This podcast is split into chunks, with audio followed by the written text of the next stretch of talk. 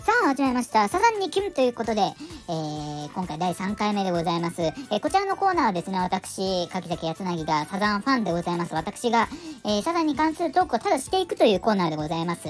あのまあ、特にね、あの、大したね、豆知識とか持ってないんでね、あの、みんながためになる話はありません。でも、あの、サザンがね、僕が愛が伝わればいいと思ってますし、サザンを知らない人たちでもサザンが、なんていうか、サザンををより知ってもらえるように、えー、僕はしていくだけなので、えー、皆さんぜひとも、えー、よろしくお願いします。えということですね、あの私、今回表題にあります通り、私が一番、多分桑田さんのソロの中で、衝撃っていうか、すごい好きなアルバムの一つでございます。ご飯 EP について、えー語っていきたいなと思っております。えー、こちらのですね、ご飯 EP というのはですね、桑田佳祐さんが2021年に発売した、えー、初めてのミニアルバムでございます。まあ、あの、今まではね、5作、えー、圭介桑田、孤独の太陽、ロックロールヒーロー、ミュージックマン、えー、ガラクタといったフルアルバムを出していったんですけど、今回はですね、ミニアルバムということで、まあ一応全部が新曲です。全部がえー、今まで発売してきたシングルではなく、まあ、新曲ということで。えで、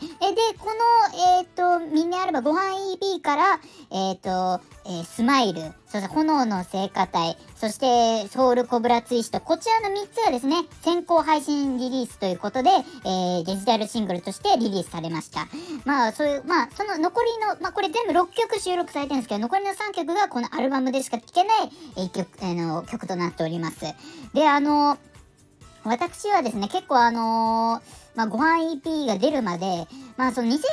年に最後あの、ガラクタっていうアルバムが出てから、まあ、桑田さんはシングルは出してたんですけど、あのー、まあ、その、例えば桑田佳祐さんの、その桑田さんのボーリング大会の曲だったり、ちょっとソロとはまた違う活動をしてみたり、まあ、そういろいろしてて、で、まあ、その2020年、20年に、まあ、本当はその年に開催予定だった東京オリンピックのために、まあ、そのスマイル晴れ渡る空のようにっていう曲を出したんですよ。出したっていうか、その、ミュージックビデオだけ出して、まあ、CD っていうか音源はまだリリースされてなかったんですよ。で、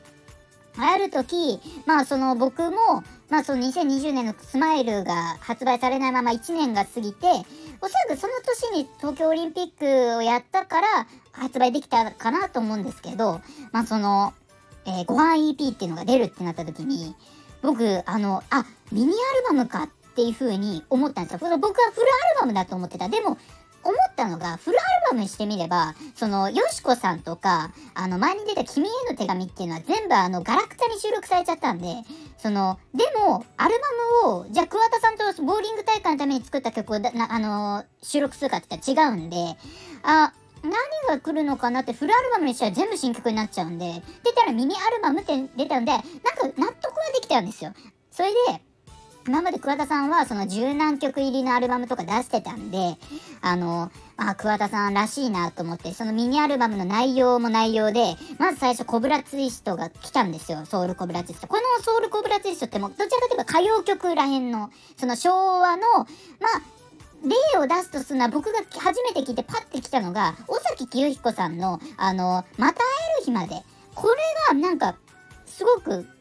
あの、なんていうかメロディーが浮かんできたっていうか、あ、これ似てるなと思ったんですよ。似てるっていうかパクったわけじゃないですよ。あの、パクってんなと思ったわけじゃなくて、あの、似てるなと思って、なんかそれ、尾崎清彦さんの風もまた感じつつ、桑田さんの新しい風を感じつつ、まあその、まあ、尾崎清彦さんもね、茅ヶ崎出身なんでね、一応。だから、桑田さんは多分それも、まあ、また会える日までもカバーしてたんで、多分それも意識したんでしょうね。で、このソウルコブラツイストが来て次にさすらいのライダー。これアルバムだけの収録曲なんですけど、これはどちらかといえばブルースなんですよ。ブルースロックなんですよ。で、ご飯 EP ってどちらかといえばポップスなんですよ。テーマとしては。ポップスで、で、あの、ポップスなんですけど、あの、ちょっと珍しいロックなんですよ。で、まあ、ギターとかそのいろいろ、えっ、ー、と、ギターとかそのドラムをまずメインに出しつつ、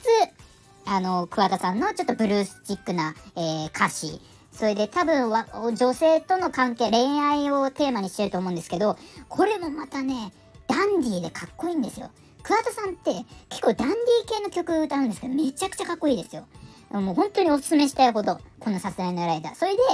3曲目に先ほど言ったスマイル晴れ渡る空のようにこれですねどちらかといえば、あの、EDM っていうか、その、あ、EDM じゃねえ、っと、なんだか、シンセサイザーを使ってるんですよ。だから、イントロにシンセサイザー使ってるんで、ソロらしいなと思ったんですよ。なんでかっていうと、サザンはバンドなんで、バンドサウンドに行くんですけど、桑田さんソロって、どちらかといえば EDM とか、あのーシンセサイザーとかそういう本当にバンドでは使わないような楽器とかを使うんで、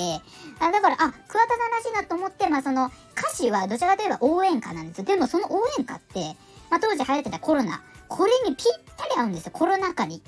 その、あの、応援歌、まあその、本当はアーティスト向けに多分作られたと思うんですけど、やもえ、あの、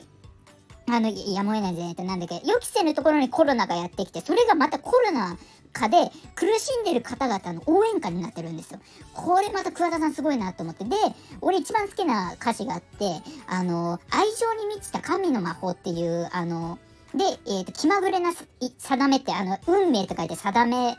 ていうのがあるんですけど、あの歌詞大好きですね。めちゃくちゃ好きです。で、あのー、ここでスマイル結構5分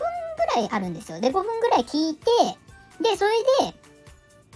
えー、聞いてから、そこはあと4曲目に金目鯛の煮付けっていう、これあの、損保グループの、えっ、ー、と、あの CM のソングに使われてて、ちょっとこれも昭和チックな曲なんですよ。歌謡曲っていうか。だからこれもめちゃくちゃいいんですよ。で、あの、最初アコースティックギターから始まって、その流れがいくんですけど、なんかサビも、そのちょっと、なんていうか昭和歌謡っていうか、そちら辺のイメージがついたんで、あの、とてもあの、いい曲だなと思ったんですよ。うん。で、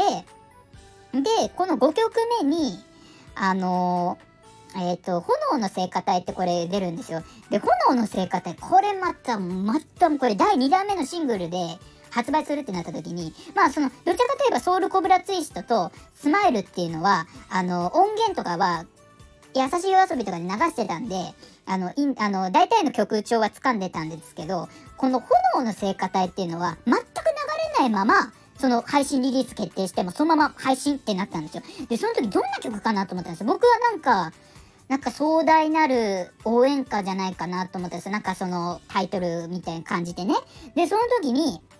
僕は、あのー、炎の聖歌隊をまず聞いた時に、もう完璧爽やかソング、そして爽やか夏ソングになってた。で、湘南メロディーがまた流れて、そのサビも、まあこの曲って、あの、今までは無観客でやってたんだけど、今回からその2021年から、この、えー、ご飯 EP を持って、えー、引っ提げて、そのツアーをやるときの、まあ、いわば、えっ、ー、と、匂わせ曲みたいな感じなんですよ。で、あの、それなんですけど、めちゃくちゃいいんですよ、これ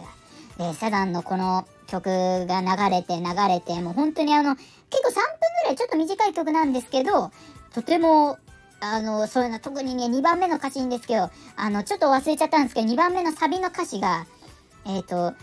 感動セレブレーションとか、情熱インピレーションとか、すごい、ちょっと韻を踏んでるんですけど、それがまた桑田さんらしくてかっこいいんですよ。で、まあ、これが続いての最後、えー、ほおずきっていう曲があるんですよ。これはですね、あの、桑田さんがね、あの、反戦っていうか、反戦曲の一部なんですけど、桑田さんが願う、えー、反戦の曲でございます。これ特攻隊のね、あの、人たちの、えー、曲なんですけど、これまた泣けるんですよ。普通ね、大体あの桑田さんとかサザンのアルバムの最後ってバラードとか、ちょっとゆったりめ、スローバラードが多いんですよ。でも、この、えっ、ー、と、ほおずきっていうのは、ちょっと、ちょっとバラードとはまた違うんですよ。ちょっと楽器もいつもとは違うし、ピアノ先行の曲多いんですけど、ピアノじゃなくてなんか、あの、オルガンっていうかなんかちょっと違うシンセサイザーみたいな曲が流れて、で、歌詞もまたなんか、あの君は誰の名を呼ぶっていう特攻隊の人たちの気持ちを込めた曲であったんで、めちゃくちゃいいなと思って、えー、あのなんていうか聞いてました。もう泣けましたね、あの曲は。もうとにかくこれを曲詰めた、まあ、30分ぐらいのアルバムですけど、めちゃくちゃいいんですよ。もうこれまた、あの、感動します、本当に。うん。なのでね、皆さんぜひとも聞いてみてください。はい。えー、ここまでは、えー、鍵きやつないでした。それではまたお会いしましょう。さよなら